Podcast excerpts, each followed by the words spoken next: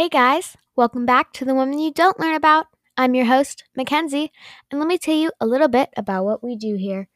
In this podcast, I tell the stories of amazing women you might not know or learn about. Today, I have former Texas Governor Ann Richards.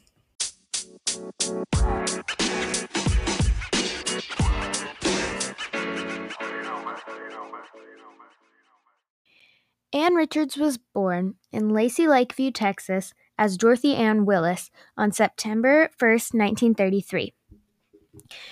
She excelled in debates in high school, but mainly focused on women's and minorities' rights. She her debate skills got her a college scholarship and she graduated from Baylor University in 1954. She got her teaching certificate from the University of Texas at Austin in 1955.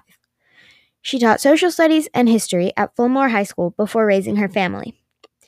She spent a lot of time volunteering for political campaigns and causes that mainly focused on supporting women and minorities.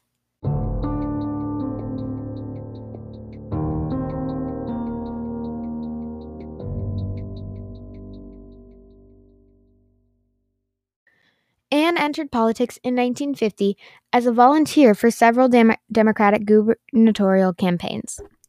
She ran a successful campaign to elect Sarah Weddington, who was the lawyer who argued the winning side of the case Roe v. Wade. Sarah was elected to the te- Texas legislature in 1972.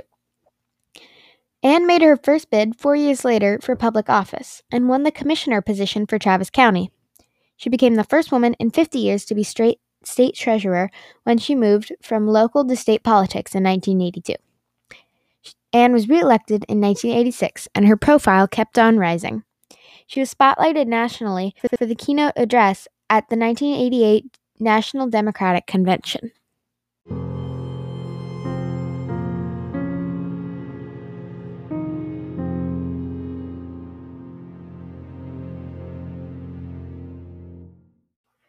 Ann ran for governor in 1990. She pledged to increase the role of women and minorities. When she became governor, she added African Americans and women to the law agency Texas Rangers, and also created the state lottery and improved the prison system. In 1992, she was appointed chairwoman of the Democratic National Convention. George W. Bush ran against her for governor in 1994. She lost the election and left office in 1995. She then lent her voice, lent her voice to ex- and expertise to numerous liberal causes. She worked as an advisor and consultant, and also created the Ann Richards School for Young Women Leaders in Austin. The school opened in 2007.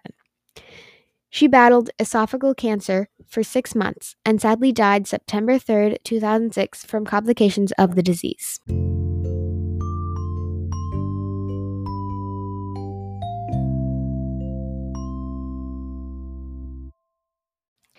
She shared a lot in her lifetime.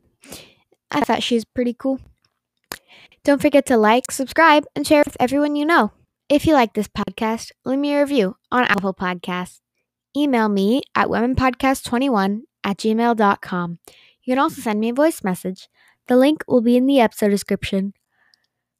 We only have nine more episodes after this one before season three or before season two ends. So buckle in because we only got nine more weeks. I'll see you next time. Bye, guys.